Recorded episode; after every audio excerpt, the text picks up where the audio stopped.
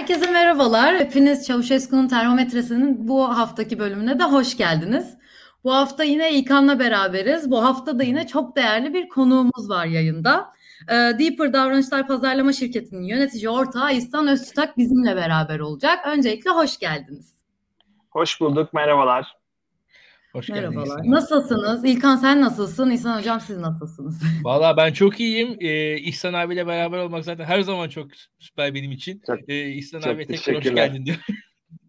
Hoş bulduk. Valla iyiyim. Yani iki gündür hava güzeldi. O yüzden hani moraller yüksek. Gençliğimiz var, heyecanımız var. İyiyiz yani. Gayet iyi. Umarım böyle devam ederiz. Sadece bu hafta farklı olarak normalde biliyorsunuz gündemde olanları tartıştığımız bir hafta oluyordu. Ama bu hafta birazcık daha derine inelim. Sizinle beraber başka konuları da tartışalım istedik ve aslında seçmen analizi nedir? Neden yapılmalıdır? Bu seçmen ve tüketici dediğimiz insanlar aynı mıdır, farklı mıdır başlığında güzel bir konuşma geçirelim, güzel bir bir saat geçirelim istedik. O yüzden de davetimizi kabul ettiğiniz için öncelikle çok teşekkür ederiz. Ben teşekkür Size ederim bir... davet ettiğiniz için. O zaman ben hemen giriyorum ilk sorumla beraber. Birazcık izleyenlerimizin de anlaması için. Bu davranışsal dönüşüm modeli ve davranışsal pazarlama aslında nedir? Elimizde kullanılan bir şey midir? Bunu nasıl kısaca bize açıklayabilirsiniz? Şey, neden neden mizah gibi oldu değil mi? Şimdi e, ya bizim yaptığımız iş çok kabaca şu. Biz e, tüketicilerin e, sosyal medyada bıraktıkları bıraktıkları ayak izleri üzerinden ve işte Instagram'da ya da Twitter'da ağlarda kimleri takip ettiklerine bakarak oradan e, analizler yaparak e, e, ağırlıklı olarak kurumsal şirketlere strateji ve içgörü çıkartmaya çalışıyoruz. Burada e, temel olarak e, farklı söylemeye çalıştığımız şey biz pazarlamada da politikada da ağırlıklı olarak bireyleri ikna etmeye çalışarak, onlara bir şeyler anlatıp onları ikna etmeye çalışarak ilerlemeye çalışıyoruz. Yani elimizdeki model, 20. yüzyıldan kalan model e, bize bunu e, e, öğretiyor, bunu söylüyor. Daha doğrusu birçok pratiğimiz de bunu uygulamak üzerine. Ama e, modern veri bilme kararların ağlar içerisinde nasıl yayıldığına dair çok fazla şey öğretti. Özellikle son 20 yılda. E, ve kararların ağlar içerisinde yayıldığını, insanların tek bir kişinin verdiği bir kararın ya da bir davranışın onun ağı içerisinde sekerek ilerlediğini, aynı e, suya düşen bir damlanın yarattığı haleler gibi sekerek ilerlediğini, etkinin böyle görünebildiği ve bunun seçi, seçici olduğu yani herkes mikroplarla davranışlar aynı şekilde yayılmıyor. Yani şimdi Covid zamanındayız. Tabii iki tane daha hasta arkadaşımız var. Yani herkesten herkese mikrop geçebiliyor değil mi? Hani bugün dışarıdaydın, yanında birisi vardı. Ama yanında olan herkesin davranışı sana geçmiyor. Kendine benzeyen insanların davranışlarını ağırlıklı olarak kopyalıyorsun. Bunun çok eğlenceli bir deneyi var Dan Ariely'nin. Anlatayım mı? Ben öyle başladım ama dambur dumbur. Bir örnek üzerinden anlatırsam güzel olur diye düşünüyorum. Çünkü Daha hani somutlaşır. Yani, çünkü, çünkü hani bu işleri hep böyle bir takım yapılmış deneylerle falan anlatmak gerekiyor. Yoksa öbür türlü e, tamam yani çok kabaca hani moda da böyle yayılıyor. İşte mesela iki tane çalışmadan bahsedeceğim. İlk e, bizim aslında hani bu işe başlamamıza da sebep olan şeylerden bir tanesi bundan 10 yıl kadar önce e, Nikolas Christakis'in yaptığı bir çalışma var e, Amerika'da. Onu ben incelemiştim ve ilk işte şu andaki ortaklarım onu yollamıştım. Ya çok enteresan bir şeyler var burada diye. E, yaptıkları şey şu Amerika'da Framingham Chart kalp çalışması verisi var. 30 yıllık bir veri. Ve burada insanların sadece sağlık verisi değil, aynı zamanda kimin kimle akraba olduğu, kimin kimle sevgili olduğu, kimin kimle arkadaş olduğu, yani bütün sosyal ilişki datası da var ve bunlar arasındaki ilişkiyi analiz ediyorlar. Ve burada e, şey ortaya çıkıyor, insanların birlikte sigarayı bıraktıkları, birlikte kilo aldıkları. Öyle bir şey ki işte biz İlkan'la arkadaşız, aynı kasabadayız. Benim kilo almam İlkan'ın kilo alma olasılığını yüzde 45 olası oranında artırıyor. Ee, Doğan'ın kilo alma olasılığını yüzde 20 oranında arttırıyor. Benim muhtemelen tanımadığım Doğan'ın bir arkadaşının kilo alma olasılığını yüzde 10 oranında arttırıyor. Yani davranışlar böyle sekerek gidiyor işte. Sigara mesela hala bir insanın sigara içip içmediğini tahmin etmenin en iyi yolu onun kaç arkadaşının sigara içtiğine bakmak gibi. Şimdi bu e, sadece sigara, tabii şeylerde farklı. Mesela kilo aynı cinste daha fazla e, e, değişiyor. Çünkü hani erkeğin kilo alması erkeği etkiliyor, kadının kilo alması kadını etkiliyor ya da kilo vermesi. Sigara daha genel yayılıyor. İçkiye gelince mesela e, kadınların içkiye başlaması ya da içkiyi bırakması hem erkekleri hem kadınları etkiliyor. Hani burada hani buradan sonrası spekülasyon ama yani işin mating tarafıyla alakalı, yani sosyal içmeyle alakalı. Dolayısıyla o işin merkezinde de kadınlar olduğu için e, kadınların içki içip içmemesi o sosyal çevredeki erkeklerin içki içip içmemesini etkiliyor gibi bir sürü e, şey bizim ilk Christakis'in çalışmasından gördüğümüz. Kimliklere dairse şöyle enteresan bir çalışma var. E, yine davranış bilimci Dan Ariely'nin Ariely'nin bir çalışması.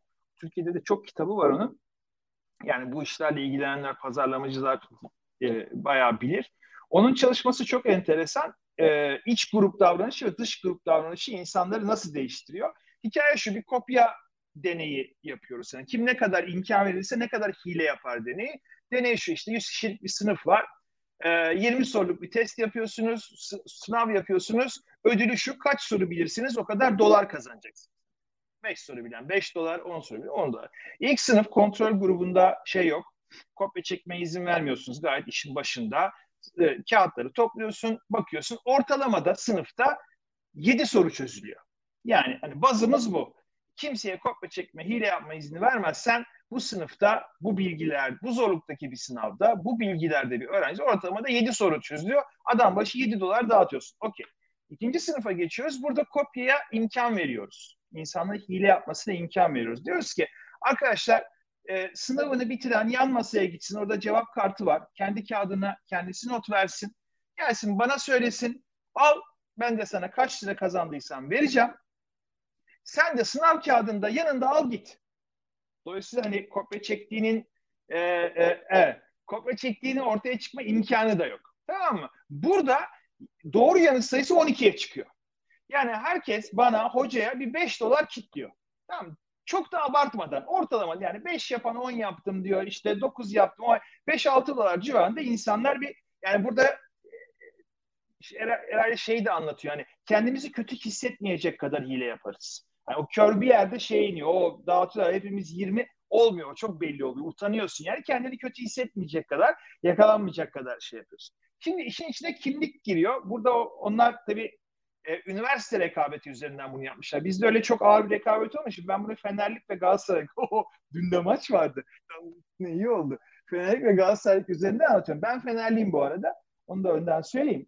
Bütün takımlar kardeşimiz diyelim. Barışçı bir şekilde. Ee, burası Galatasaray Üniversitesi. Hepimiz Galatasaraylıyız. Sınavın daha başında 5. dakikasında üzerinde Galatasaray kutisi sweatshirt'ü olan bir arkadaşımız Hocam ben bitirdim diye elini kaldırıyor. Bismillah. Daha hani millet soruları okuyor. Peki evladım gel. Hocam ben hepsini doğru yapmışım diyor. Maşallah 20 dolarını alıyor gidiyor. Şimdi iç gruptan birinin bu kadar rahat hile yapması açık bir şekilde bakalım grubun davranışını nasıl değiştiriyor. Toplamda 5 dolarlık hile 8 dolara çıkıyor. Yani 12 ortalama doğru cevap 15'e kadar yükseliyor. Yani insanlar bizden birinin hile yapıyor olması e, çok hızlı bir şekilde hileyi arttırıyor. Güzel bu zaten bildiğimiz bir şey. Yani Cialdini'nin çalışmalarında vesairede de çok var. Yani iç grubun yaptığı şey yayılır. Şimdi dış grupta iş enteresanlaşıyor. Gene dördüncü sınıfa geliyoruz. Gene beşinci dakikada birisi elini kaldırıyor. Hocam ben bitirdim diyor. Bismillah. Hepsini doğru yapmışım maşallah. 20 dolar alı gidiyor. Bunun üzerinde Fenerbahçe forması var. Fenerbahçe formalı birinin kopya çekmesi Galatasaray'da nasıl etkiliyor biliyor musun? Kopya sayısı ikiye düşüyor. Normalde 5 dolarlık kopya çeken, bizden biri kopya çektiğinde 8 dolarlık çeken, kopya çeken sınıf bu sefer sadece 2 dolarlık kopya çekiyor. Niye? Çünkü bu Fenerlerin hepsi böyledir zaten. Fenerli işi gücü hile burada. Halbuki biz Galatasaraylılar böyle miyiz? Biz Galatasaray çok dürüst insanlarız deyip daha dürüst hale geliyorlar. Dolayısıyla yani kompleks adaptif bir sistem olarak düşünmek gerekiyor insan davranışına.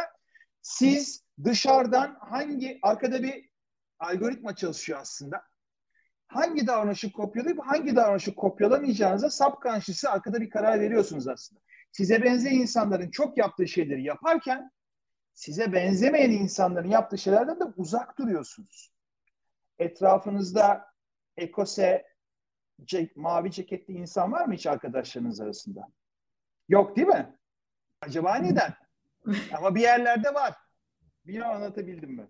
Ya da çok dar e, pantolon, çorapsız giyen arkadaşlarınız var mı? Çok olduğunu zannetmiyorum ama bir yerlerde var. Birileri giyiyor. Birileri birilerinden kopyalıyor.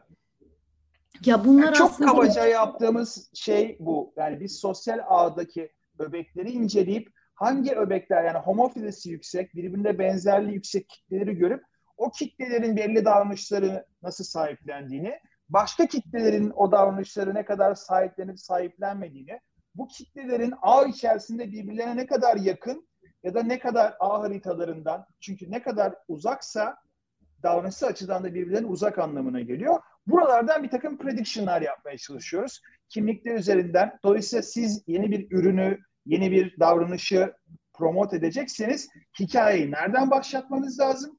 Ağlarda kimler üzerinden bu influencer çalışmalarında da yapılabilir. Ee, e, e, normal e, e, düz dijitalde yürüyecek reklam çalışmaları için de yapılabilir. Ya da hiç işin reklam tarafında değil, daha kreatife insight bulmak için de yapılabilir. Böyle kullanıyoruz. Yani aslında biz biraz önce bahsettiğiniz örnekler daha böyle somut bir sınıfın içerisinde yapılmış deneylerdendi. Ama artık 21. yüzyılda biz bu davranış bilimini aslında iç grup, dış grubu sizin de biraz önce dediğiniz gibi sosyal medya üzerinden de belirleyebiliyoruz aslında. Sizin de yaptığınız Aynen. markalar yaptığınız çok çalışmalar var. Buradan da siyasete geçiş yapacağım birazdan. Biz bu sosyal dinlemeleri yapıyorken grupları tam olarak nasıl belirliyoruz mesela? Siz beş tane Ocean üzerinden bir segmentasyon aslında markaların çok fazla persona dedikleri personalar hmm. üzerinden belirli çıkarımlar yapıp bunların ortak noktaları ya da bir personada fazla olan özellik az olan özellik üzerinden yapıyorsunuz sanırım değil mi? Aynen. Şöyle bizim kullandığımız büyük beşli deniyor. Yani psikolojide 1980'lerden beri kullanılan oldukça robust, oldukça güvenilir bir e, segmentasyon modeli. Büyük beşli açıklık, sorumluluk, dışa dönüklük, uyumluluk ve duygusal denge. Bunlar e, bir kere farklı kültürlerde benzer şekilde dağılıyorlar. Hatta e, işte avcı toplayıcı kabilelerde bile yapılmış versiyonları var. E, bir kısmı, hepsi değil büyük beş olarak ama bir kısmı e, şeylerde de var. E, primatlarda, işte e, şempanzelerde vesairede de hani dışa dönük ve içe dönük olanı da var. Her zaman için bir normal dağılım görüyoruz. Bir çan eğrisi görüyoruz. Toplumun büyük bir çoğunluğu ortada yer alıyor.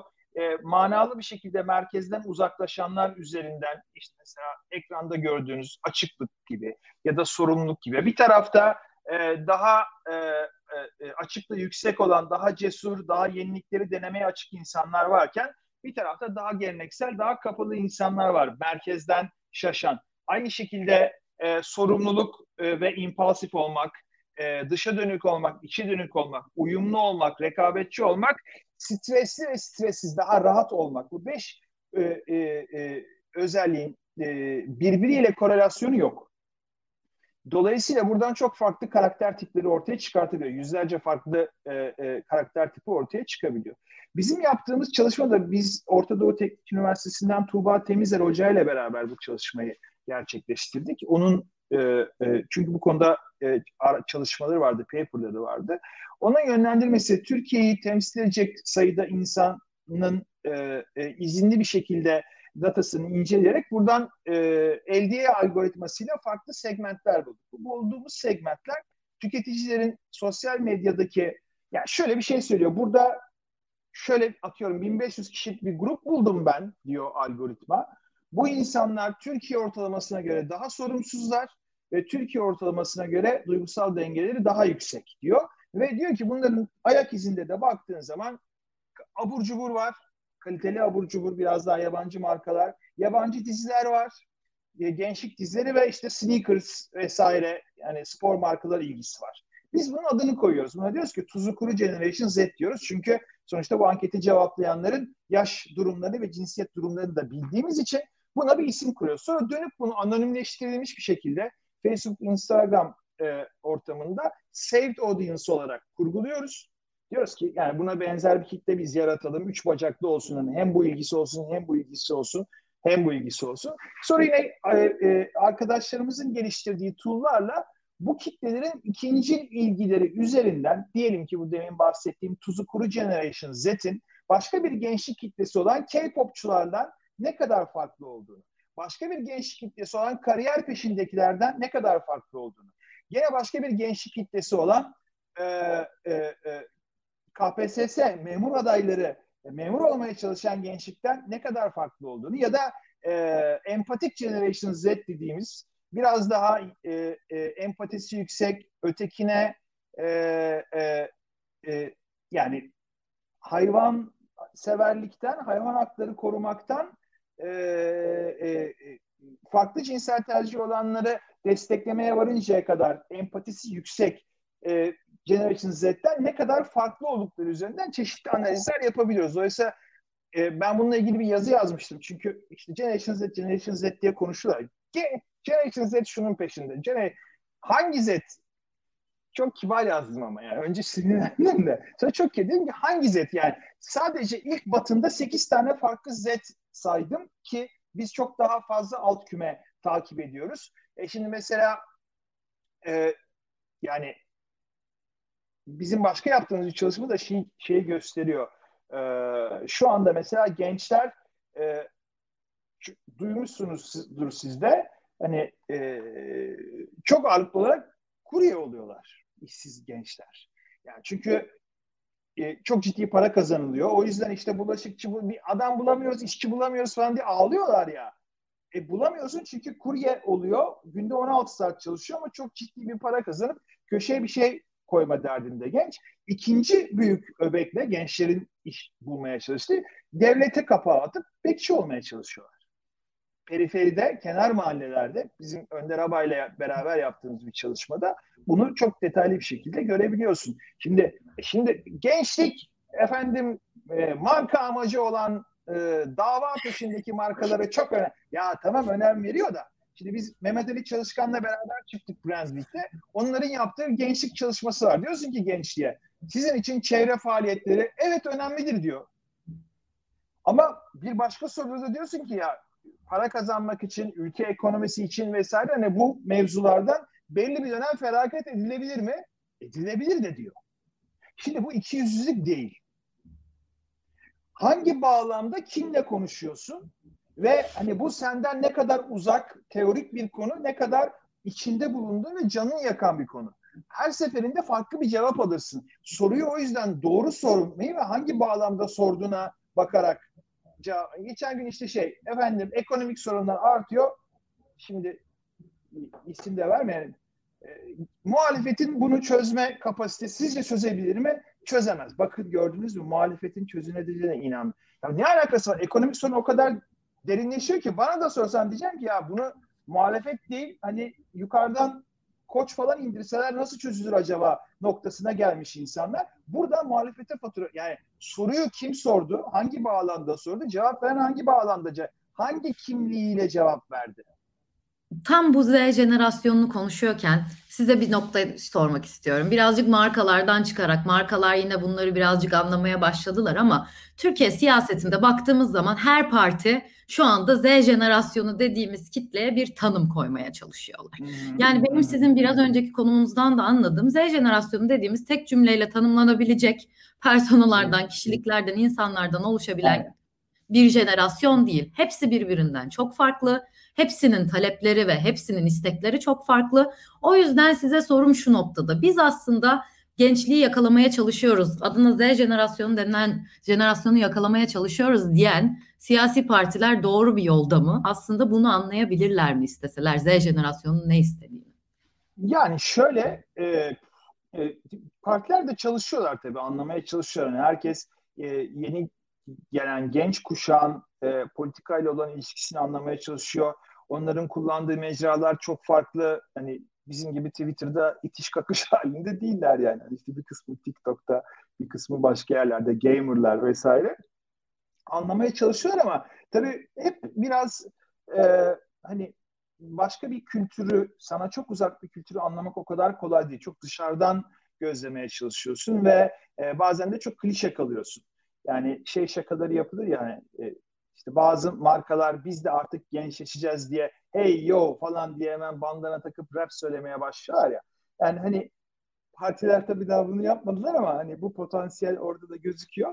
Burada şey var e, doğru segmentleri anlamaya çalışmak ve o bağlam içerisinde, içinde bulundukları bağlam içerisinde, politik bağlamın dışında gençler yani hayatların devamlı politik sorularla geçmiyor. Zaten biliyorsunuz önemli bir kısmı kararsız, önemli bir kısmı unattached durumda oy vermeyi düşünmüyor vesaire. Orada o çocuklarla o, o yaş grubuyla nasıl bağlantı kuracaklarını ve onu nasıl onları nasıl yakalayacaklarını dair denemeler var. Şu anda tabii çok şeyden başlıyor ya bu çocuklar gamermış biz de oyun oynayalım falan tadında başlıyor. Ama kötü değil bakın buna eleş hani şey demiyorum e, bir yerden başlamak zorundasınız. Böyle olacak zaten. Yani çünkü bu çocuklarla bu yaş grubuyla e, işte görüyorsunuz e, sokak röportajlarında hani belli bir politik perspektifte geleceğe dair bir şeyler konuşabilirsiniz ama sadece bu değil çünkü hayatları sırf bundan ibaret değil. Bizim de anlatmaya çalıştığımız o gün e, e, e, Brandwick'te konuşurken de yani örnek vereyim sadece gençlik hamle mesela muhafazakar e, kadınlar da çok önemli ve büyük bir grup ve işte şu anda e, e, iktidar partisinin yıllardır geleneksel olarak en yüksek oyanı oranı aldığı grup. Şimdi oradan bir örnek verdim ben. Orada bizim takip ettiğimiz çok farklı alt kırılımlar var. Şimdi e, benim becerikli kadınlar e, dediğimiz bir Instagram ağırlıklı ayak izini takip ettiğimiz bir kitle var. Şimdi bu kitlenin birinci ayak izi e, yemek tarifleri böyle ama çok yerel, hamur işi ağırlıklı vesaire. Yani evde, mutfakta öyle fancy bir şeyler yok.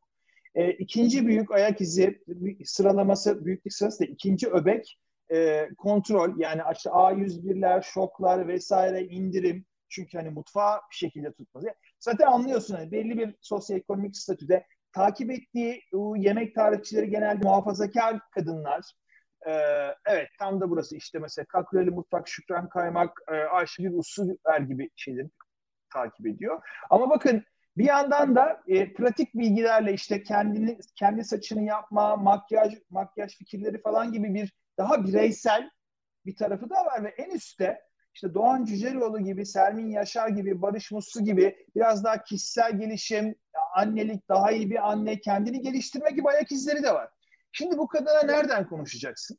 Şimdi bu kadın, mesela aynı şey Generation Z için de geçerli. Bu kadına devamlı muhafazakar kadın üzerinden konuşuyor. Bu kadına devamlı annelik üzerinden konuşuyor. Bu kadına devamlı mutfak yangını üzerinden konuşuluyor. E bu kadın kendini de geliştirmeye çalışıyor. Bu kadın kendini özel hissetmek de istiyor.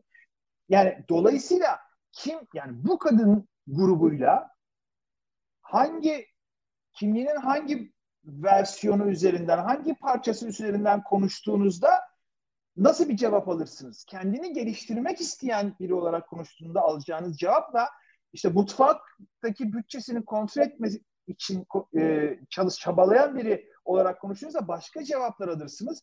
Başka yerlerden ikna edersiniz. Ya da yani işin tabii davranışçı ekonomi tarafına biraz behavior science tarafına giderken bu kadını devamlı olarak daha evvelden şu andaki iktidar partisine oy verdiğini hatırlatarak bu işi mesela çözemezsiniz. Çünkü insanlar geçmişte verdikleri kararlara tutarlı olmak isterler. Yani hele bu kararı declare ettiklerinde, açıkladıklarında daha da tutarlı olmak ister. Onlarca çalışma var bununla ilgili. Devamlı insanların bundan evvelki kararları üzerinden konuştuğunuzda onları eski kararlarına daha fazla birleştiriyorsunuz. Bir şey daha ekleyebilir miyim İhsan abi? Ya sanki e, biz şey böyle halk röportajlarını falan heyecanla izliyoruz. Halk röportajlarının kendisi belki o insanları daha e, oldukları çizgide daha muhafazakar, daha sert hale getiriyor. Sonuçta %100. insanlar ya 15 sene boyunca hata yaptıklarını, 15 sene boyunca yanlış yaptıklarını, 15 sene boyunca memleketi kötüye doğru götürdüklerini düşünmek istemezler. Gayet de e, insani bir e, reaksiyon bu. E, kendilerinin yanlış Arkadaşlar ev, kendilerinin... ev, evliliklerin evliliklerin %50'si iyimser bir ihtimalle bu sebeple sürüyor.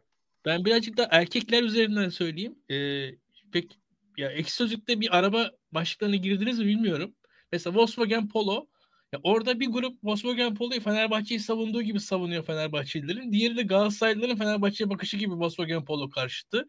Volkswagen Polo'nun tasarımına yönelik falan orada ya motor hacmi falan tartışılıyor orada. Ya ek sözlükte falan var öyle entry'ler işte şöyle böyledir işte yakıt tüketimi ve şöyle bir durum da var. Araba tercihi de yani genelde erkekler yaptığını varsayalım. E, bir defa bir tercih yapıyorsunuz bir 10 sene gidiyor veya en az 5 sene gidiyor en azından. O da kolay kolay da cayamıyorsun. Ev, ev araba. Bu, bununla yapılmış çok güzel çalışmalar var İlkan. Tam da söyledin. Mesela e, şimdi ikimiz seninle araba alacağız. Birimiz golf, öbürküsü neydi? Ben hiç anlamam arabalardan. Biri golf, biri ne dedi? Polo dedi. Golf. O, ha, golf, polo. Ben zaten ikisinin aradaki farkı baktığım zaman da anlamıyorum da. Şimdi şöyle oluyor. Benim birebir başıma da geldi bilgisayar tarafında. Yani sen 51-49 polocusun. Ben de 51-49 golfçuyum. Tamam mı? Yani bize önce soruyorlar ve gerçekten böyle yani şu konularda çeşitli görüşlerimiz var. Sen slightly hafifçe bir tarafa ben de hafifçe öbür tarafa yakınsamışım tamam mı? Ve o gün arabalarımızı alıyoruz.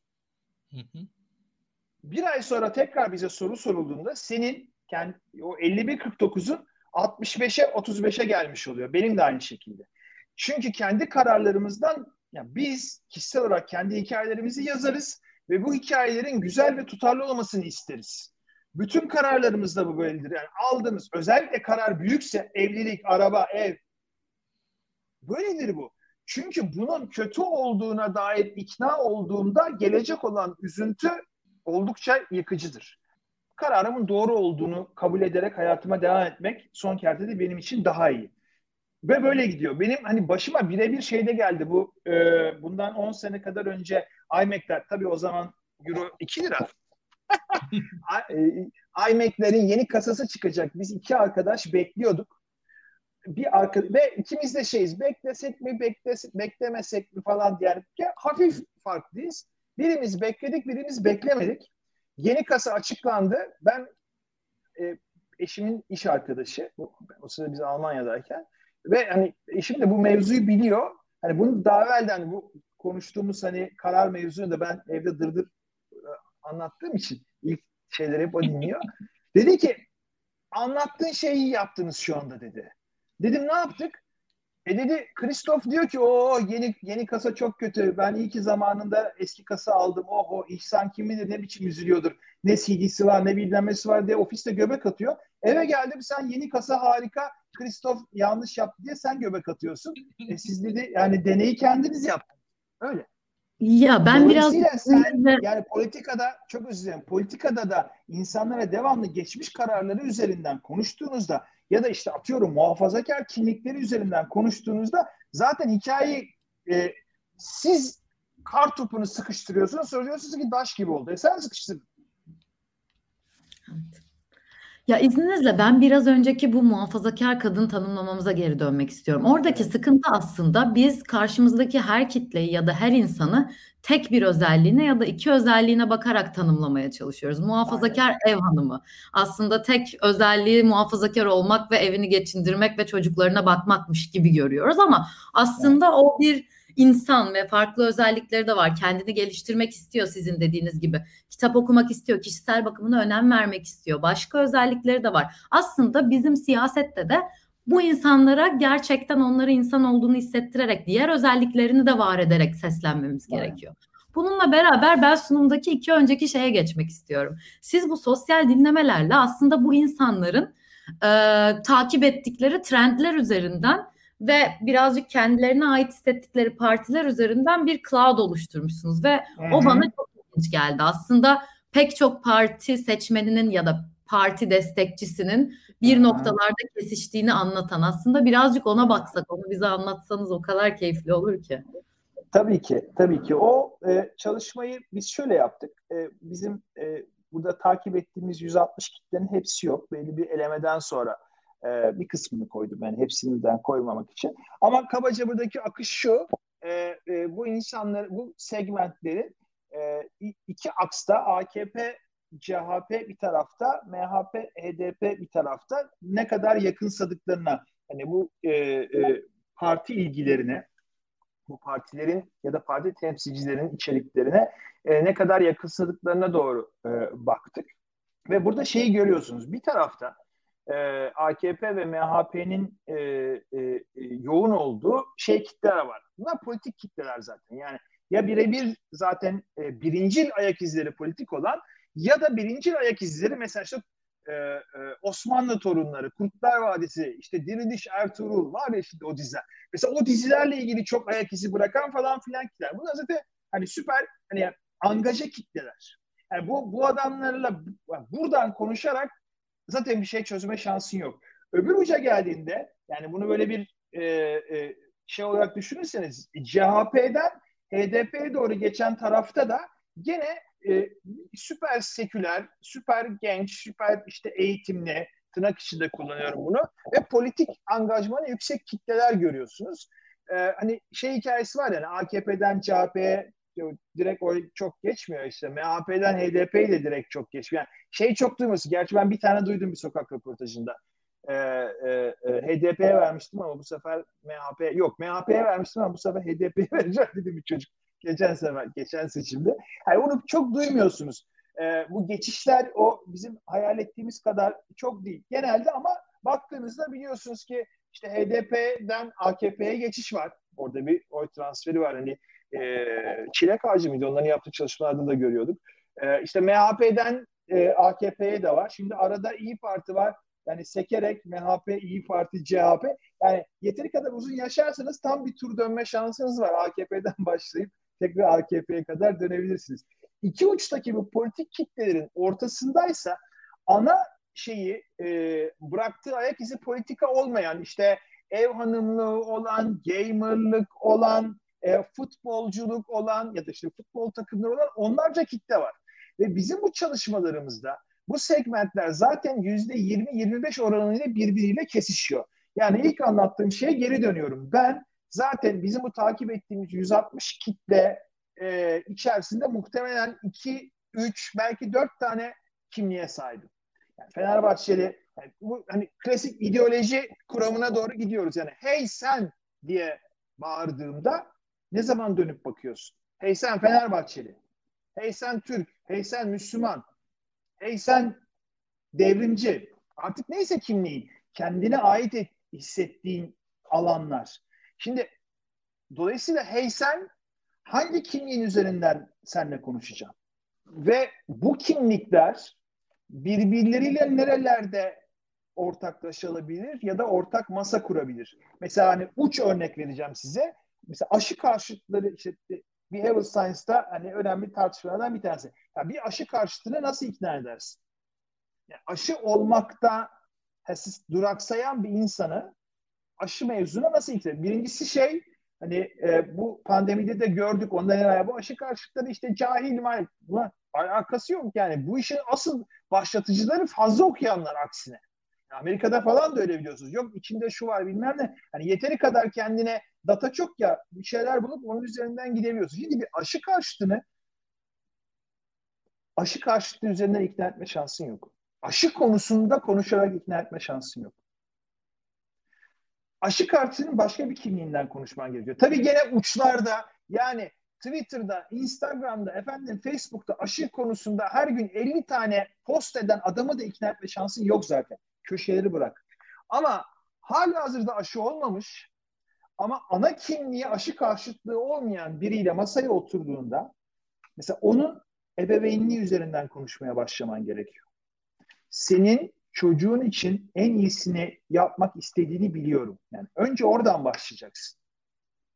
Aşı ile ilgili şüphelerin olduğunu biliyorum. Yani herkesi ikna edeceğiz diye bir şey yok. Ama şu var. Adamın zaten aşı karşıtlığı varsa, aşı ile ilgili şüphesi varsa ilk çözeceğin şey onun o sahiplendiği kimliği değil. Başka bir yerden konuşmaya başlaman gerekiyor. Muhafazakar bir anlam dünyasından şehre katılmaya çalışan ya da işte politik olarak da kendini ifade etmeye çalışan bir insana muhafazakarlığı üzerinden konuşarak o kimliğini ya da daha evvelden yani siz şimdi böyle diyorsunuz da geçen sefer siz oy vermediniz mi kardeşim falan. Önce hesap verin. Gel seni bir katran tüye boyayayım. Ondan sonra bir nedamet getir. Ondan sonra gel bizle beraber seçim kazanalım. Çok güzel ya. Vallahi da Ömer'in yani, yolu geldi yani, aklıma ayrıca. Yani hani bu ahlaki olarak devamlı üstten olma durumu e, beni benden alıyor. Yani dolayısıyla birileriyle oturup ortaklaşa buradaki sorun şu. Arkadaş durum çok kötü. Kaç lira bugün dolar? Hesabını bilemiyoruz. Şimdi bu sorunu beraberce mesela çok basit ya hani hepimizin çocuğu var. Bak ben seni sevmiyorum tamam mı? Senin ne yaşamını seviyorum, ne ibadet biçimini seviyorum, ne içki içme biçimini seviyorum. Artık ne sevmiyorum. Ve kültürel olarak da birbirimize çok uzağız, birbirimize çok tahammül edecek durumumuz da yok. Bu noktada ya arkadaş ya mesela çevre konusunda vesaire yani senin de çocuğun var, benim de çocuğum var. Bu çocuklar bu ülkede nasıl yaşayacaklar? Bak bu çocuklar bu ülkede nasıl yaşayacaklar sorusu senle benim birbirini hiç sevmeyen iki insan olarak senle benim şu anda nasıl yaşayacağımız sorusuna göre bizi ikna etmek için daha iyi bir soru. Bu çocuklar bu ülkede nasıl yaşayacaklar? Biz seninle iyi yaşamıyoruz zaten. Pırıl. Tamam Biz sevmiyoruz birbirimizi ve muhtemelen de sevemeyeceğiz. En fazla birbirimize saldırmamayı becerebileceğiz. Yarın bu çocuklar bizim gibi mi yaşasın yoksa daha iyi bir ülkede mi yaşasın? Anlatabiliyor muyum? Yani Çok hikayeyi biraz böyle kurmak gerekiyor. Hani aşı karşıtına aşı üzerinden konuşarak masaya birlikte oturamıyorsun. Yani şehirde birbirine çok uzak, belki de düşmanca yaşayan gruplara belki de şehrin ulaşımı üzerinden ortaklaşman gerekiyor. Öncelikle. İlkan bu tabloyu geçmeden bir de sana bir yorumunu sormak istiyorum bu soruya gelmeden önce. Biraz önce İhsan Hocam da bahsettiği aslında soldaki kitleye baktığımız zaman AKP MHP seçmede daha muhafazakar takip şey, şeyleri takip ettiğini, birazcık daha o dizileri takip ettiğini görüyoruz. Sağda altta Atatürkçüler var, birazcık daha çevreciler, yeşilciler var. Ortalar birazcık daha siyasetten uzak, modern mutfakları takip eden ve İyi Parti'ye ait olarak gördüğümüz segment. Bunu böyle görüyor olmamızın, bu iki tarafı çok uzak ve daha siyasete bağlı olarak görüyor olmamızın bizim siyasi tarihi hafızamızda bilgisi var mı sence? Yani, e, tabii doğal olarak var. Türkiye e, bayağı da sert politik bir ülke. Yani e, ki yakın zamana kadar Türkiye'de ya ben daha e, mesela bir şey daha söyleyeyim. Türkiye'de dil farklıydı. Yani Türkiye'de insanın konuşmasından dolayı partisini anlardınız. Konuştuğu kelimelerden, vokabülarisini e, üzerinden geçin partisini anlarsınız. Veyahut da e, Türkiye'de insanın isimlerinin üzerinden geçin tahmin edebilirsiniz en azından partisini iyi kötü. Yani hatta isimler birazcık daha gider gelir bir, bir iki kuşakta falan arada dönüşüm olur ama e, özellikle mesela kelime haznesi kullandığı mesela mesela diyen örnek veren farklıdır. Günaydın diyen, selamünaleyküm diyen farklı. Bu, buralardan başlar zaten Türkiye'de ayrışma. Ha, ama e, işte burada zaten hani siyaset de o ortaklaşmayı bulmaktan geçiyor. Ortaklaşmayı bulmakta e, asıl mesele ortalardaki yerler e, bence hani o sırf İyi Parti'de falan da değil yani o ortalardaki yerler e, tabii tabii. bence çok biz, biz yani. aksı Onu aksı AKP, CHP, MHP, HDP üzerinden hani o bizim belirlediğim yani oraya şeker sevenler versus protein severler de koyabilirdik sonuçta. Onlarca farklı aks üzerinden inceleyebilirsin. Ee, e, orada İyi Parti'nin yerinin tabii orası çıkması e, güzel. Yani güzel derken hani sistem yani sistemin düzgün çalıştığını da gösteriyor. Yani orada bir geçiş var. O geçişi orada gördük. Hani biz İyi Parti oraya koymamamıza rağmen İyi Parti'nin orada çıkması e, hani sistemin kendi yani algoritmanın kendi içinde düzgün çalıştığına dair bize bir işaret. Ama tabii yani orta, ortada ne kadar çok kitle olursa ve o insanları, ortadaki insanları ne kadar ortada oluşlarıyla e, Bilgehan Hoca depolitiz, depolitik mi demişti? Yani direkt çünkü herhangi bir konuyu politikleştirdiğinde köpek Boji'de olduğu gibi herhangi bir konuyu politikleştirdiğinde o uzlaşmaz bir karşıtlığa dönüşüyor. Yani bazı sorunları çözmenin yolu beklentinin ve birçok politik grubun davranışının aksine o, o sorunu politikleştirmekten geçmiyor. O sorunu insanileştirmekten geçiyor. Bir empati halesi içine toparlayabilmekten geçiyor. Anlatıyı büyütmekten değil, anlatıyı küçültmekten geçiyor. Anlatıyı insanileştirmekten geçiyor. Yani çok klasik hikayedir ya yani bir kişinin ölümü ölümdür. Bin kişinin ölümü istatistiktir. Dolayısıyla hikayeyi insanleştirmek için hikayeyi biraz küçültmeniz gerekiyor. Hele ki var olan iktidar devamlı olarak bir büyük anlatılar silsilesi. Yine gene bugün mandacılarla e, e, yerli millilerin savaşına girişmişiz anladığım kadarıyla. Ben takip edemedim. Hikayenin insanileştirilmesi, hikayenin küçültülmesi daha doğrudur benim naçizane görüşüm. Gördüğümüz de o. Yani e, hikaye çünkü anlatı büyütüldükçe, destanlaştırıldıkça, savaşa çevrildikçe o zaman zaten işte Kurtlar Vadisi, diriliş, e, e, fırlayış, sıçrayış falan şeklinde gidiyor. Ya o zaman daha ziyade bence biraz da şey hani e, seçim olmuyor da sayım yapıyoruz yani. Hani hangi kimlikten Aynen kaç öyle. tane var onu sayıyoruz biz en sonunda. Siperlerden e, çıkmaya fırsat bulamıyoruz çünkü. Tabii tabii. Yani e, sayımdan seçime geçmesi için olayın kişiselleşmesi belki insanileşmesi lazım dediğin gibi. Yani bir de e, ben hala o ortak kimliklerin anlamına inanıyorum. Türkiye siyasetinde biz daha yeni geldik bazı şeyler. Yani e, şu an son 10 yıldır, son 10 yıl değil, son birkaç yıldır daha dost doğru mesela annelik, işte çocuk bunlar dost doğru konuşulmaya başlandı bence vaat olarak ve yani yeni yeni böyle mesela crash mresh daha yeni konuşuluyor. Ee, işte iyi kötü evet e, annelik üzerinden vaatler falan daha yeni konuşuluyor gibi geliyor bana. Daha fazlası yapılabilirdi. E, bunlar çok daha az politize edilmiş alanlar bence yani. Hatta e, ki ya şimdi bile e, ya düşünün saatlerin o ileri geri alınması hikayesi şu an gündem oluyor Türkiye'de. Ya bu kaç yıl önce oldu?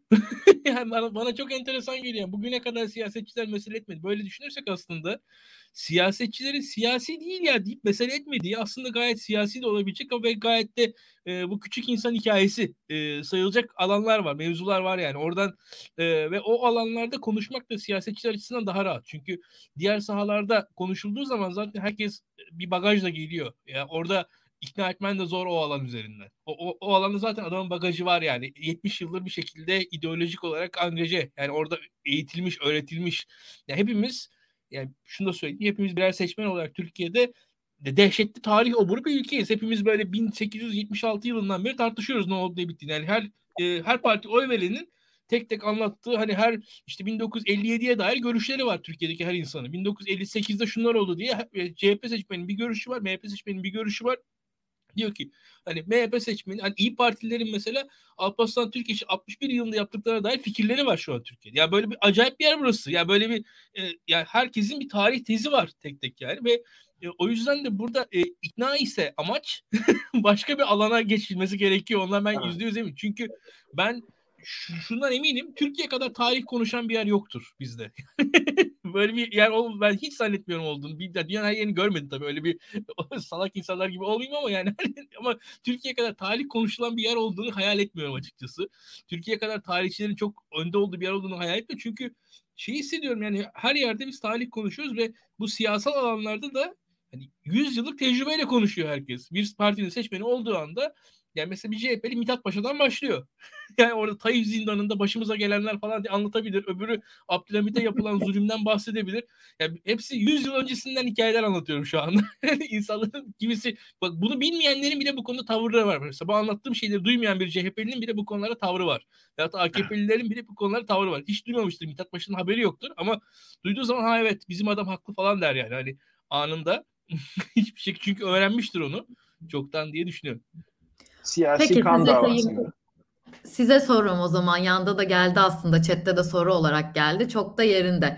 Bu iki farklı partinin yaptığı bu siyasete siyasetten çıkarma ve insanlara aslında insan oldukları noktalardan dokunma noktasının önemli olduğunu konuştuk. Bu iki partinin güncelde yaptığı, bir İyi Parti'nin yaptığı Ömer'in yolu iletişimi ve bunun siyaseti, bir de CHP tarafından, Kemal Kılıçdaroğlu tarafından gelen helalleşme siyaseti. Bunu aslında Hı-hı. birazcık siyasetten kopur, koparma noktalarında bu ikisini bir yerlere koyabilir miyiz yoksa bunlar kopamamış söylemler midir? Şimdi e, sadece tabii bir baş yani ikisi de yakın dönemde lansmanını yaptı diyelim. E, yani işte helalleşme tarafında enteresan olan benim gördüğüm kadarıyla tam olarak ne söylenmek istediğini herkes kendi anlamak istediği gibi anladı. Yani, e, biraz dikkatli baktığında orada e, e, e, Sayın Kılıçdaroğlu'nun hani bir yandan işin hak, hukuk ve kısmını saklı tutarak e, yani e, bizim de payımız olan geçmişte bu ülkenin farklı kesimlerine yapılmış ayıplar var, günahlar var, adaletsizlikler var. Biz bunların hepsiyle helalleşmeliyiz, hesaplaşmalıyız ki iyi bir gelecek kurabilelim. Ama e, bu şey anlamına yani buradan sen işte e, efendime söyleyeyim e, işte bilmem ne atama listeleriyle haksız yere e, e, e, kadro alanlara yok işte efendim ihale alanlara nesine helalleşiyorsun diyen de çıktı. Yani anlatabiliyor muyum? Hani mevzu çok hızlı bir şekilde herkes duymak istediği tarafından tutarak konuşuyor. Yani biz çünkü dinlemekten ziyade hemen kendi pozisyonumuza göre e, alıp konuşmayı da sevdiğimiz için daha çok daha doğrusu sosyal medyadaki ve siyasetteki e, şey böyle dönüyor. Arkada sokakta gerçekten bu yapılabilirse hani çünkü şeyi ne kadar e, e, seküler mahalle e, e, canım siz de çok abarttınız vesaire diye e, bir anda e, e, şey yapsa da e, düşürmeye çalışsa da son kertede bu ülkede işte 25 28 Şubat kararları sonrası ya insanların ablaları anneleri eğitimini bırakmak zorunda kalmış. O evde beraber yaşıyorsa ya tamam olmuş 20 sene önce. İyi de kardeşim ya o adamın hayatında çok önemli bir hikaye o bir parça ve kimliğinin de önemli bir parçası. Bir takım siyasilerin bunları kullanarak kendine yol yapıyor olması o insanların genel yere dönüyoruz. İnsanileştirmeye. O insanların kendi bireysel hayatlarında yaşadıkları travmayı ve onunla ilgili hala yaşadıkları güvensizliği vesaireyi kapatmıyor.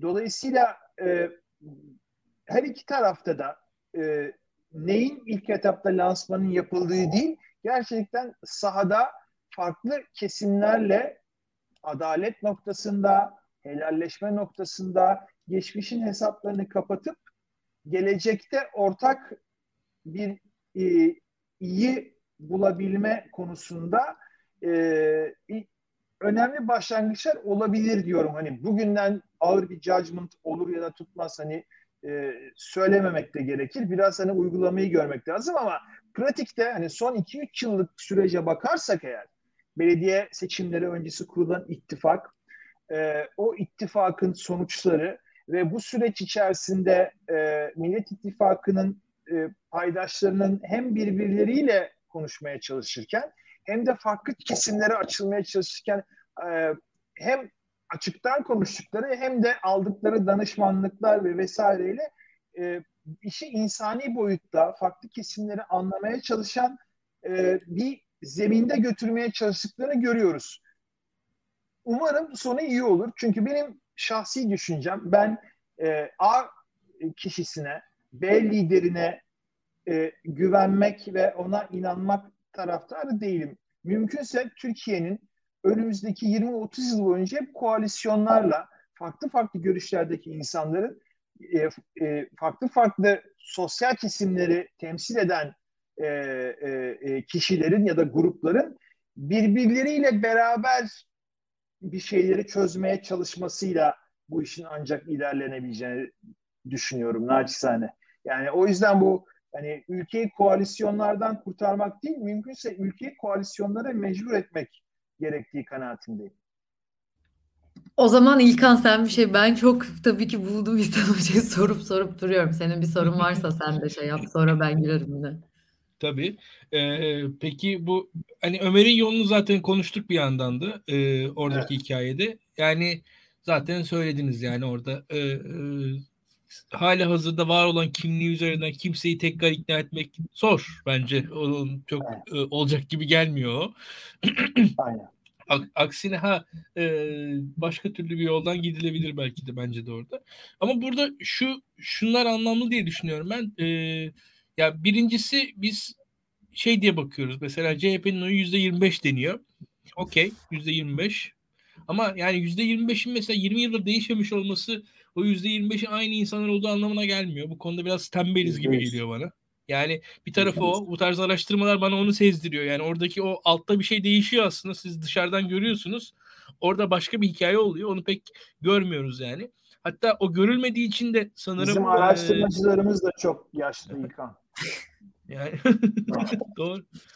Yani aksakal, öyle... ben de aksakallıyım ama hani benden de yaşlılar yani. Bu kadar yaşlılık kaldırmıyor bu sistem. Yani hakikaten öyle. Bir de e, ben kendi adıma yani siyasetle hani ilgilenmeye başladığımda demeyeyim de hani ben üniversiteye başladım, mezun oldum o zamandan beri bir merkez sağ diye bir hikaye geri dönecek diye başladılar. Hala dönecek diye bekliyoruz biz. Yani bilmiyorum hani merkez sağ en son oy verenlerin hani kırkı çıktı. Helvalarını yedik. Ee, biz hala merkez sağ merkez sağ konuşuluyor. Tabii tabii. Ee, İlan yani, kesici aday yapsınlar. ya hakikaten korkunç bir şey o. Yani bir taraftan Türkiye'de bu tarz araştırmaların bir de o yüzden anlamları var. Yani e, şimdi bunlardan bahsediyoruz biz. Mesela hani kişisel gelişim, yemek yapmak falan filan bu yani yemek tarifi falan ise bu olay böyle bir şey yoktu Türkiye'de. Yani daha yeni e, ya 25 yıl öncesinde falan bu, bu tarz şeyler yoktu. Şimdi yeni geldi birçok şey. Biz farkında değiliz. Her zaman vardı böyleymiş gibi geliyor bazılarımıza. Yani Aynen. insanlar farklılaştı. E, o tarafını görmüyoruz diye düşünüyorum. O, o açıdan bu araştırmalar bence çok anlamlı. Yani bayağı lazım bugün, bize. Yani orada bugün, bugün ortalama bir AKP seçmeni 30 yıl önceki ortalama bir e, Merkez Sağ Parti seçmenine göre çok daha şehirli, çok daha ileride birçok konuda büyük olasılıkla.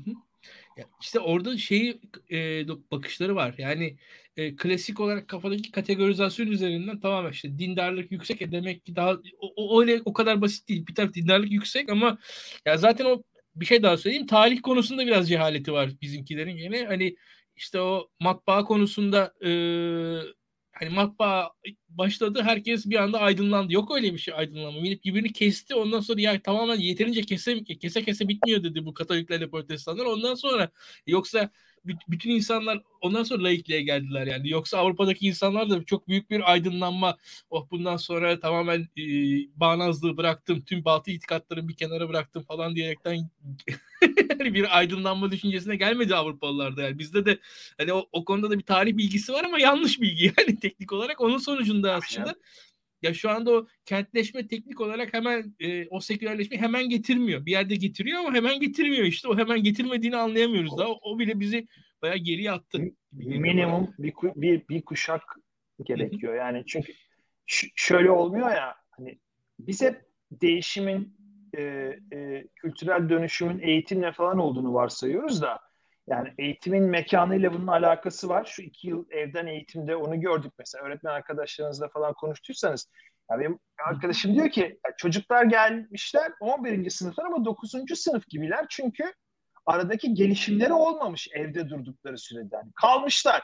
Üniversite öğrencileri öyle. İkinci sınıf talebesi ama yeni gel diye dolanıyor. Çünkü niye? Bir buçuk senedir, iki senedir evde şimdi dönüşüm de böyle bir şey. Yani e, anonimlik çok önemli. Büyükşehir sana neyi sağlıyor? Anonimliği sağlıyor.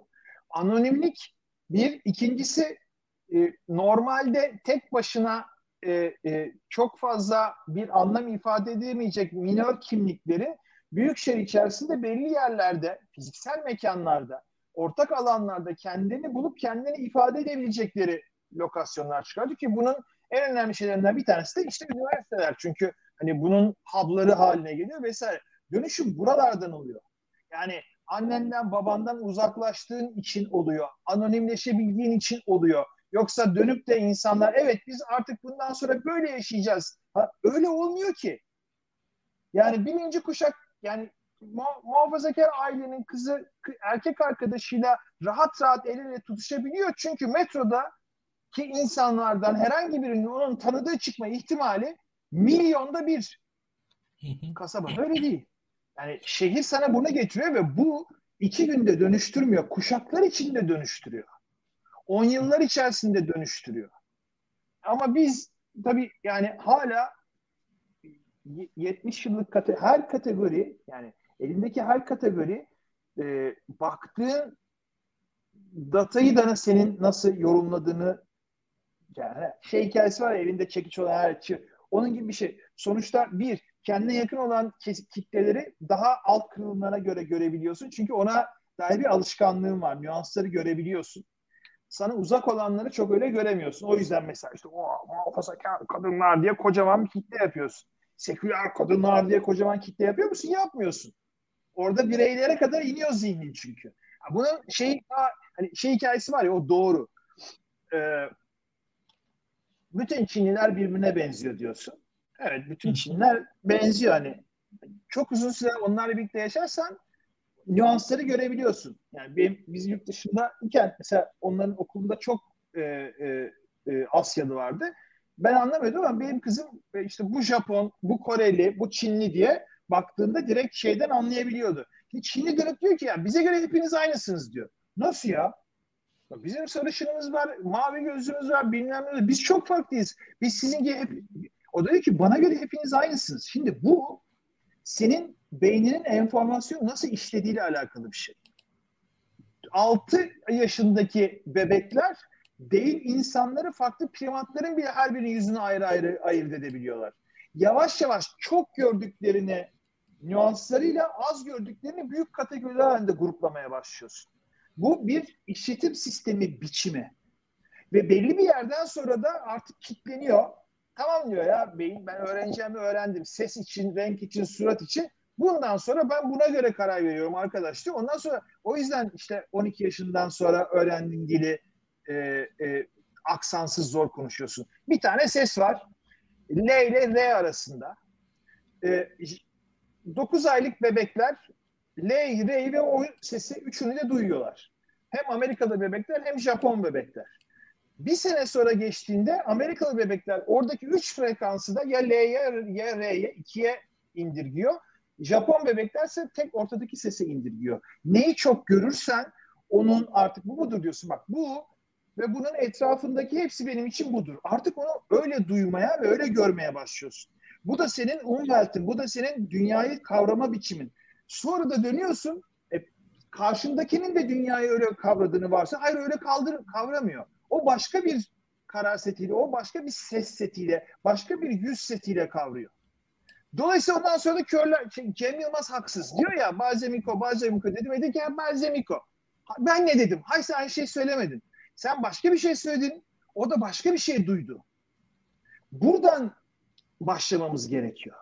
Dolayısıyla sen hala kendi kafandaki siyasi kategorilendirmeler üzerinden karşı tarafı anlamlandırıp sonra da o kimlikler üzerinden onları ikna etmeye çalıştığında zaten yarışmaya baştan yanlış başlıyorsun.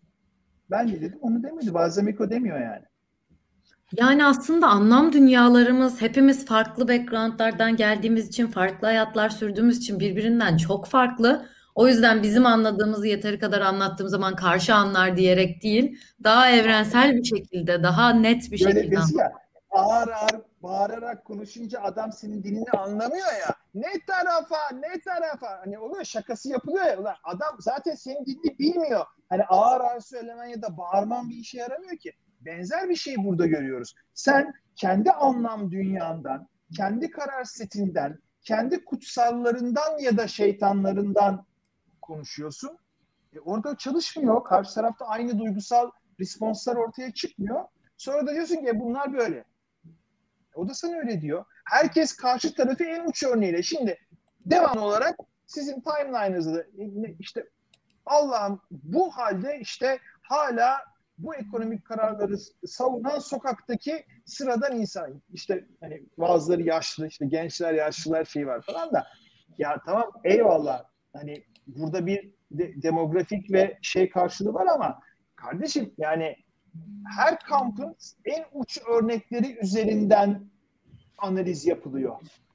Anlatabiliyor muyum? Çünkü orada ya evet ya sorun var keşke daha iyi olsa diyen kadını kimse yayına koymuyor ki zaten. Biz eskiden insan değildik, ölüydük, artık bizi var etti denen kadı konuyor. Sonra diyorsun ki bunların hepsi böyle. E o da sana bakıyor diyor ki bunların hepsi Mine G kırık kanat. Diyorsun ki alakası var. O uç bir örnek. Yani herkes karşı tarafı çünkü bizim sosyal medyanın algoritması da öyle çalışıyor. Yani o çan eğrisi gösterdim ya. Normalde bütün toplumlarda her özellik böyle dağılır. Yani renk, saç, göz ya da herhangi bir durum. Yani her zaman için bir normal dağılım görürsün. Çan eğrisi görürsün. Uçlarda az vardır, ortalar kalabalıktır. Şu andaki yani sosyal medyanın da güçlendirdiği şey ise tersine çan eğrisi. Çünkü en uçta ne kadar manyak varsa onları konuşuyoruz. Ve herkes karşı tarafı orası üzerinden değerlendiriyor. O zaman da işte İlkan'ın demin söylediği gibi herkes siperlerinde oturuyor. Sonra diyorsun ya buna rağmen hala yüzde otuz destekli almış. Bak sen şunlara. E sen kendine de dön bak biraz kusura bakma da kendime söylüyorum hepimize söylüyorum yani. Ya son olarak anlam dünyaları demişken ve sizi yakalamışken aslında birbirinden farklı bu kadar anlam dünyalarımız var ama sizin sunumunuzda da gördüm. Bu anlam dünyalarının çok farklı parti mensuplarında ya da partiye sempati duyanlar tarafından kesiştiği noktalarda var.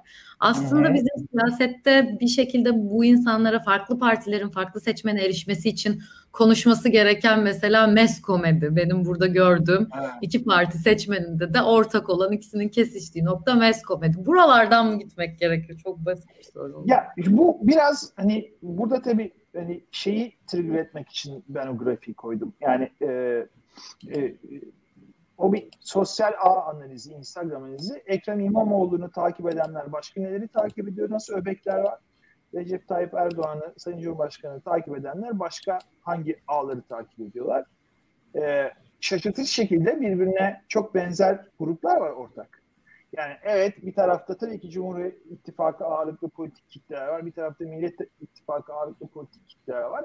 Ama çok ortak olarak işte futbol, spor, e, e, eğlence, e, e, magazin, diziler, dizi artistleri konusunda yani insanların politika dışında hayatlarını ya da işte sosyal ağda geçirdikleri vakitlerdeki öbeklere baktığımızda orada bu insanların aslında beklentilerine dair, hayallerine dair çok fazla şey görmeniz mümkün. İşte o yüzden demin o becerikli kadınlar örneğini gördüm ya da işte komedi grupları. Çok farklı komedi grupları var. Yani komedi öbekleri var diyeyim. İşte e, gençlerin özellikle vakit geçirdiği, içerik tükettiği ve siz e, sadece politika konuşarak ya da politik meseleleri konuşarak bu insanlarla bir diyalog kurma şansınız yok. E, bu da şey değil, seçimler yaklaştıkça e, işte oradan 2-3 tane influencer çekip işte kanka yapıyorlar ya. Öyle, öyle, o öyle değil işte. Öyle olmuyor. Yani burada önemli olan şey gerçekten insanların hayatı sadece politikadan ibaret değil. Ee, biz devamlı olarak bunu konuşuyoruz ama o çocukta hem Z kuşağında işte Generation Z'lerini konuştuk. Yani işte memur olmaya çalışan bir kitle var. Aynı şekilde e, psikografisi ortaklaşan ayrışan yönleri var. Kariyer peşinde gençler var. Bu çocuklar e, işte kurumsal şirketlerin insan kaynaklarına başvuruyorlar. Erasmus peşindeler. İngilizcelerini geliştirmeye çalışıyorlar. Ya e, bir de bunun endüstrisi de oluşmuş. Bana dediler ki bana gelen bütün üniversite şeylerine falan hep evet diyorum. Gidiyorum çocuklara bir şeyler anlatmaya çalışıyorum. Yani bir, iş, bir işe faydamız olursa diye. Bir tane böyle bir şey dediler. Hani biz bir sertifika programı gibi bir şeyimiz var. E, burada işte çeşitli şirketlerden insanları çağırıyoruz. Anlattırıyoruz. Hani çocuklar olur dedim ben bir yarım saat, bir saatlik bir sunum yaptım. Galiba 2000 kişi falan dinledi. Instagram şeyden LinkedIn'den o hafta 750 yeni takipçi geldi. Çocukların hepsinin fo- fotoğrafın etrafında Open to Work şeyi var. Bu çocuklar e, İTÜ'de, bu çocuklar Yıldız Üniversitesi'nde, bu çocuklar Ankara'da, e, Anadolu'nun çeşitli üniversitelerinde mühendislik okuyanı var, ekonomi okuyanı var. Bu çocuklar bir yandan okuyorlar, bir yandan da bilmem kaç tane farklı programa gidip sertifika alıp CV yapmaya çalışıyorlar. E çünkü zaten iki yıldır kimseye iş vermedi kimse. Ondan evvelde de özel sektör geride. Şimdi bu çocuklarla kuracağın dil buralardan doğru olmak zorunda.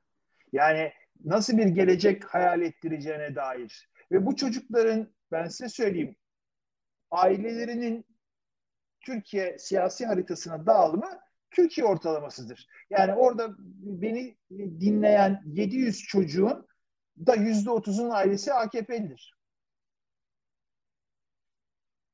Buradan konuşman gerekiyor. Kimlikler üzerinden, geçmişteki kararlar üzerinden, muhafazakarlık üzerinden, efendime söyleyeyim işte CHP'nin kutsalları, sekülerlerin kutsal, birinci de bozuluyorlar e, sekülerlerin kutsalları ve e, muhafazakarların kutsalları üzerinden konuşa konuşa varacağın yer dönüp dolaşıp aynı tekerlek oluyor.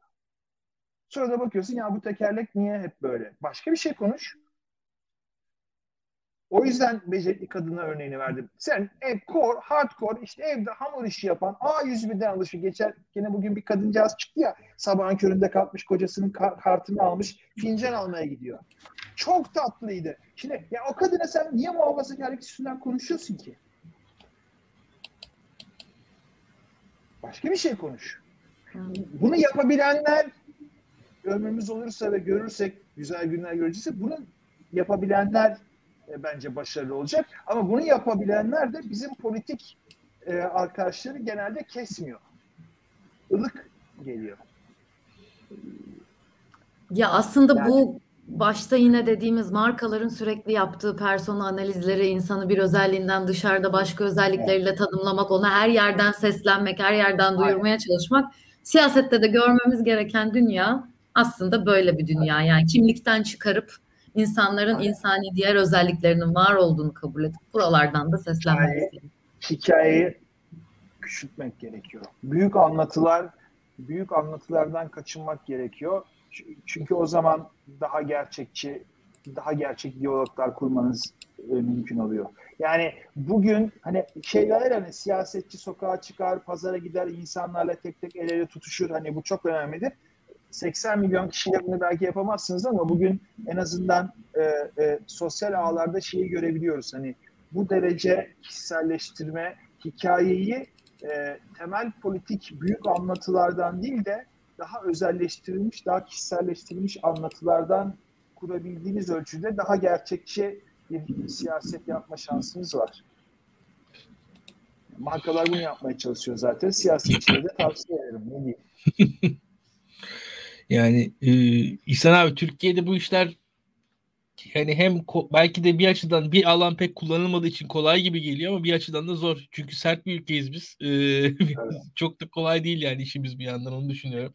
Ee, çünkü o sertlik de bir yandan öyle ya da böyle olacak. O bir tarafında olacak. Bir tarafında o olduğu anda da bunu yapmak daha zor aslında. Hani bu hani o sertliğin olmadığı bir yer olsa sırf e, insani olandan konuşarak siyaset yapabilsek tamam.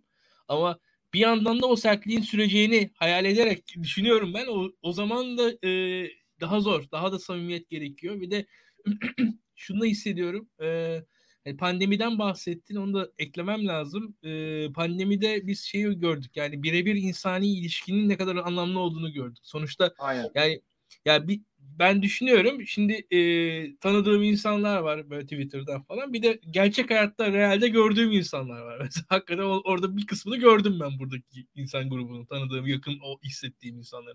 Onlara daha farklı bakıyorum. Bakıyorum. Ya ben de bakıyorum.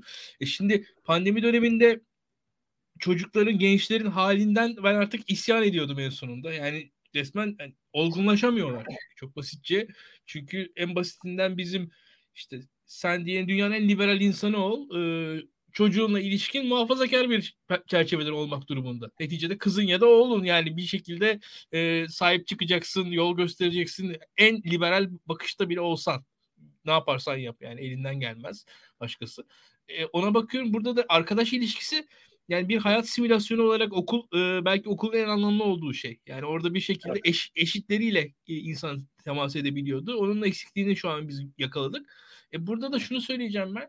E, siyasal iletişim konusuna gelirsek de Şimdi partilerin hani hep denir ya teşkilatlar çalışmadı. Yani şimdi e, o teşkilatlar kim aslında? Yani teşkilatlar dediğin yani sen ben yani çok da başka bir değişik insanın değil o teşkilat. Evet. O sen ben teşkilat değilsek zaten aslında sıkıntı oradan çıkıyor bir tarafında. Ha demek ki orada eksiklik varmış. E, devamında da şu var. Hmm, o birebir ilişkinin kurulması lazım. O birebir ilişkiyi e, sokakta kuracak insan kim?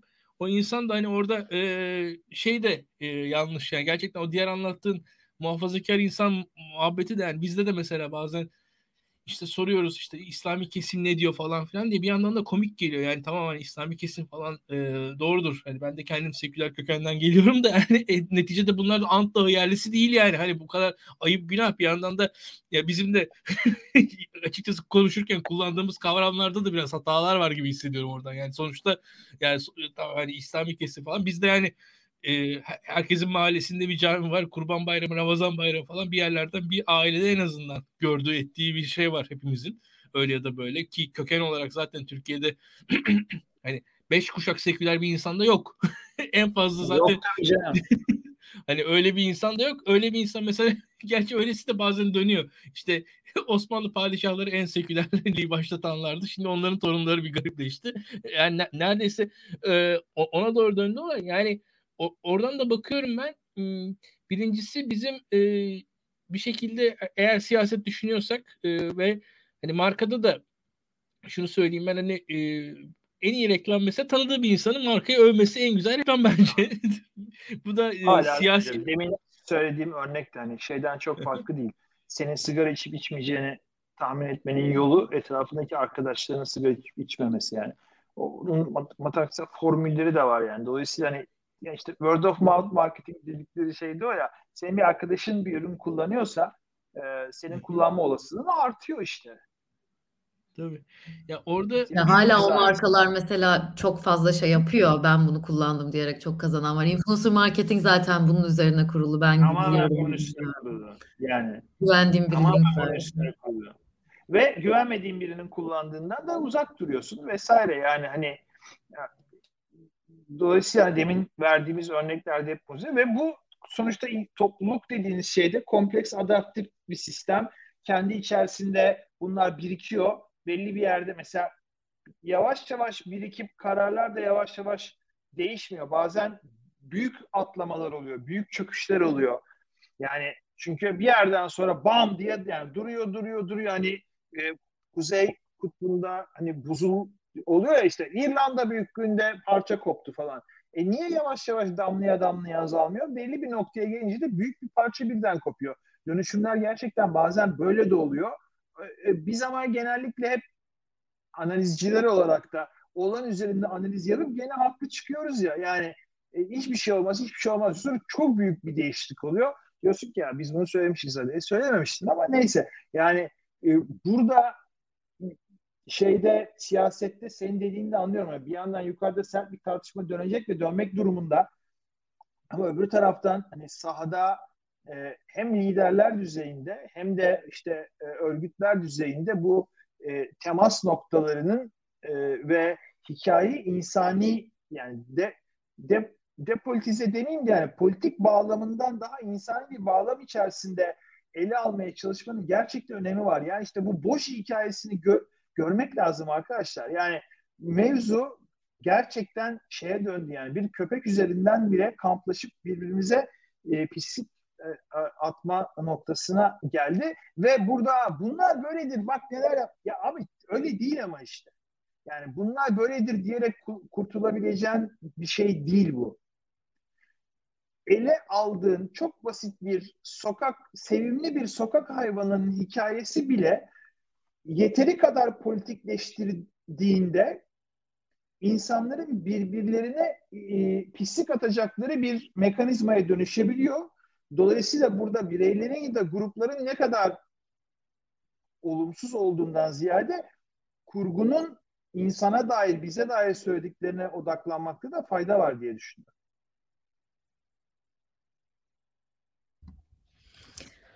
O zaman çok teşekkür ederiz. Gerçekten aşırı keyifli bir sohbetti. Bu sohbeti uzatsak daha 3 saat Türkiye'deki seçmen analizi, Türkiye seçmeni nereye gitmeliyiz diye uzatırız. Ama bir yerde de bitirmemiz gerekiyor. Ben şahsen çok keyif aldım. Umarım siz de keyif almışsınızdır. Çok teşekkür ederiz geldiğiniz için, bütün paylaşımlarınız için özellikle. Ben teşekkür ederim. Çok teşekkürler.